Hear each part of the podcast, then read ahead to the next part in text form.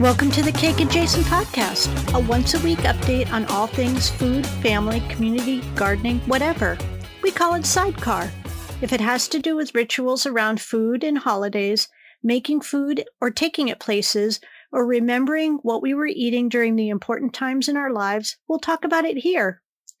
If you've been listening to the whole podcast from the beginning, then you know that my father was a drug addict, heroin from the Korean War, and then pain pills after he got hurt on the job, and then an alcoholic before he got sober when I was about 12 years old. It took a long time for me to get to a place where I know that addiction is not a moral failing and that I have nothing but support and love and maybe some boundaries for people who are struggling with sobriety and lots of admiration and pride for folks who are working to rebuild themselves by shaking that monkey off their back. I think a lot about the person I turned out to be, for better or worse, and how my all too familiar experiences with addiction and all the baggage associated with it formed the foundation of my personality and the several pages of quirks, obsessions, phobias, and issues. Someday we'll work all that out in therapy, but not this week. If you know me at all, you know I love gifts. Not big, fancy, expensive gifts, although those are fine, but gifts that say, I was thinking about you today. I sometimes reflect on a moment in the relationship I had with the first Mr. Coleslaw when he came from, from his job at the restaurant with the most perfect peach and said, I was at the produce market at Tortolot today and I saw this peach and it was so perfect. And I know how much you love peaches, so I got it for you. How many years ago was that moment? 27 maybe? And yet I can remember exactly where we were in the kitchen on Ring Street when he pulled it out of his Timbuk2 bike messenger bag, wrapped in a dirty kitchen towel and his baseball cap to keep it safe. But not all perfect gifts are from people who have known you for a million years. Like the beautiful handmade quilt that complete internet strangers, although like many of my friends from this year, strangers no longer, sent me when I was sick last year, which became an instant family heirloom. I've never had a homemade quilt before, and it is heavy and thick, and it is like the most beautiful weighted blanket with elements of my life the cats, and the garden, and the bees represented. And the first night it was on my bed, I slept peacefully through the night after three months of anxiety and pain and fear. Anyway, I have a short list of the most perfectly gifted gifts, including gifts I like to give. And I'm adding a new one, and it is so related to the podcast. But I, I wanted to call your attention to this cool company. And again, this is not an ad. Um, this is something that was given to me as a gift, and I want to tell you about it because I finally used it this week. This year for Valentine's Day, Ben gave me a subscription to Doughp. Doughp is a cookie dough of the month company. Every month they get two pint containers or the equivalent of cookie dough in the mail. It's eggless, so you can eat it raw, which I actually don't do. Um, and it comes well packed with a few ice bags. And I have received February's and March so far, which were chocolate peanut butter and red velvet for the first month, and little sugar cookie balls that came um, already formed in two Ziploc bags with sprinkles already mixed in, so kind of like funfetti flavored, and a kind of snickerdoodle with white chocolate chunks. The dough lasts 45 days in the fridge and 12 months in the freezer. I admit I was a bit skeptical about eggless cookies, but these turned out to be quite delicious. I popped the pint containers in the microwave for about 10 seconds to take the chill off, and then I just used my cookie scoop to easily form a few dozen cookies from each batch. It really couldn't have been easier. But here's what's so special about this company, at least to me. It's owned by a woman who got sober in 2015, quit her tech job, and started making cookie dough that you can eat right out of the bowl, and a portion portion of every purchase benefits nonprofits working on destigmatizing mental health and addiction recovery. Here's a spoiler from the other pod. After my father got sober, he quit his job as a tree guy for Davey Tree and he started his own company. He built up his gardening and landscaping company using almost exclusively people in recovery. In fact, I think I may have been one of his only employees who was not someone either just out of jail or just in recovery. He was not a perfect person, but he mostly tried to lead by example, and he made sure that the people had second and third chances because he had at least that many chances himself. Ben didn't know I was starting this podcast when he arranged for Doughp of the Month Club. But he did know how I would respond to a company owned by a woman in recovery because he knows my family history. The cookies are just an added bonus. And speaking of those cookies, I'll keep you posted on the flavors as they come every month, but so far this is how I rank them. Number one, peanut butter kiss. Number two, fairy dust. Those are the sugar cookie drops with the sprinkles mixed in. Number three, red velvet vixen, which really just tastes like sugar cookies but are dark red. I think these were special for Valentine's Day. And number four, Cinnamood, which is like a snicker, snickerdoodle with a lot of cinnamon and some white chocolate chunks. Not a big fan of those. Don't like snickerdoodles. That's one thing that you can pretty much set your watch on. I'll put the website information in the show notes and on Twitter so that you can check them out.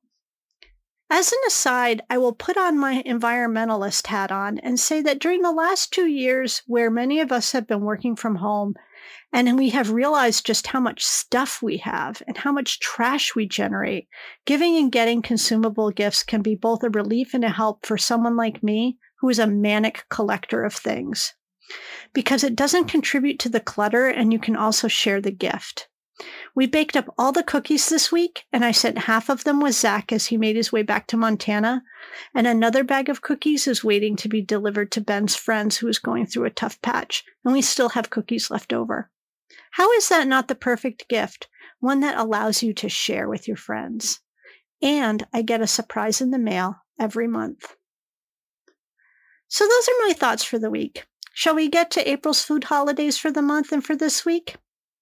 Welcome to April. It is National Florida Tomato Month. But look, I'm going to give it to you straight.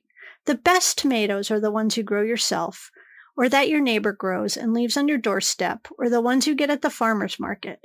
Any tomato that has to drive more than, say, 20 miles in a truck is just not a tomato for me. Your mileage, no pun intended, may vary.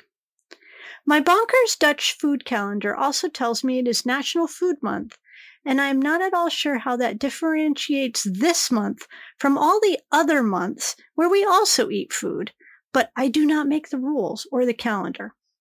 It is also soft pretzel month. And let me tell you about this delicious sandwich I had yesterday. I had to go do a little field work. Thankfully, it took me by both Felix and Oscar, which is our favorite pet food and treat store, and the Swiss Bakery, which is about as close to an Italian bakery as you can get around here. I got a salami and Emmentaler sandwich made with a soft pretzel with butter. It was so good. I got two strawberry eclairs, which I think I've mentioned here before because they're kind of like Napoleon's, and they have strawberries instead of chocolate. And they have a lot of good treats at Swiss Bakery and probably the best carrot cake in the DMV, but still not as good as the carrot cake at Pastiche in Providence. It is also Soy Foods Month, which I'm sure is a thing that other people celebrate. In non food related holidays, it is Canine Fitness Month, so get out there with your dogs and slap a Fitbit on them. I want to see a month of closed circles on all those pooches. It is also Poetry Month. I am a huge fan of poetry, but I don't think I can recite any of other people's poetry anyway, without it being a copyright violation. But if you ping me, I will call you up and recite some of my favorite poetry to you over the phone. It is also World Landscape Architecture Month. And let me tell you, some of the worst people who never should be allowed to plan gardens are landscape architects. Now, before you come for me with your iPad Pro pencil, my experience has been as someone who has had to build these insane gardens that people come up with who have no idea how things grow. I am sure that there are some landscape architects who do actually understand how nature works. I just haven't ever met one. Now, the first week of April is also National Bake Week. And again, how is that different from every other week? Okay, daily holidays. Today is National Peanut Butter and Jelly Day, which is at least a twice a week thing for me. So I do not accept that it is one day out of the year. No, I do not. Do not accept it. It is also Ferret Day, but I am pretty sure that is for pet ferrets, not for food ferrets, so you might make a note. Sunday, April 3rd is Chocolate Mousse Day, and you can have it as pot de creme, chocolate pudding, as a filling in a cake, however you want. I give you the absolute freedom to choose your own chocolate mousse adventure. Monday is Cordon Bleu Day. When I was a teenager, I used to make dinner at home sometimes, and I would make something called Chicken Little, having no idea it was basically uh, poor man's chicken cordon bleu. It was a chicken breast wrapped around a piece of ham or spinach and cheese and then baked. Monday is also Hug a News Person Day, and I highly recommend you do this, but do warn them first so they don't think you're getting ready to beat them up. It's also School Librarian Day, and if I had to pick one person out of my elementary and high school experience who was just the most stand up faculty member, it would absolutely be the school librarian. Tuesday is National Caramel Day, or if you prefer, Caramel Day. It is also Deep Dish Pizza Day, which is fine, whatever. And it is Raisin and Spice Bar Day, which I think is probably a hermit. My non food calendar tells me that it's Read a Roadmap Day, which seems a little combative, but okay. It's also Flash Drive Day, and please someone tell me why we need a day devoted to flash drives. Wednesday, the 6th, is Caramel Corn Day, which is Cracker Jacks, um, I guess. And I actually prefer cheese popcorn, but you know, we don't all have to like the same things. We're not all the same people. Thursday is Coffee Cake Day as well as Burrito Day. Both of those things I like very much. I have a great coffee cake recipe that has been in my family for decades that is brought to every baby shower, every funeral, and every brunch event. If you need the recipe, let me know there was a burrito that I used to get at this place in Providence called Tortilla Flats. And I think that it was called the Incredible Burrito because it was as big as a platter and it was so good. But once I also had a whole pitcher of sangria with it. And now I cannot look sangria in the eye without feeling seriously unwell. But I can still eat burritos. Speaking of, Thursday is also, interestingly enough, alcohol screening day and beer day. Little bit of tension on Thursday. If you were to ask me what kind of beer I like, I would tell you hmm, a nice light Hefeweizen type with fruit in it. A little cloudy and a little fruity, just like me. It's also no housework day, and no, mom, I did not make that up. It really is on the calendar. Just because I celebrate all year round doesn't mean I made it up. Also, on Thursday, baseball is back. Traditionally, I would watch the first game of the season at the Decatur, drinking a cloudy beer, eating my weight in hot dogs with a hundred of my best friends. I may have a hot dog on this day and put the Red Sox game on, but honestly, it's not the same without the 100 friends. Friday is Empanada Day, and I'm a little embarrassed to say that I don't think I've ever had one, and I should probably remedy that. Maybe I'll do that on Friday. It's also Zoo Lovers Day, but I think you'll be glad to know that I have, in fact, been to a zoo. Okay, next week, we'll talk about Earth Month, invasives versus non native plants, the best jelly bean brands, and we'll get an update on how Canine Fitness Month is going with all of our dog friends. Remember that when you review and share the podcast on whatever platform you use, it moves it up in the food podcast ratings, and more people see it, and I am ready to be hmm, Beyonce famous. So please have a good week, and I will see you on Wednesday for two chocolate cakes and next weekend for Sidecar. In the meantime, remember, ice cream sandwiches are a perfectly good breakfast food. Most Best By dates are just suggestions, and the best Anna is Anna Kendrick.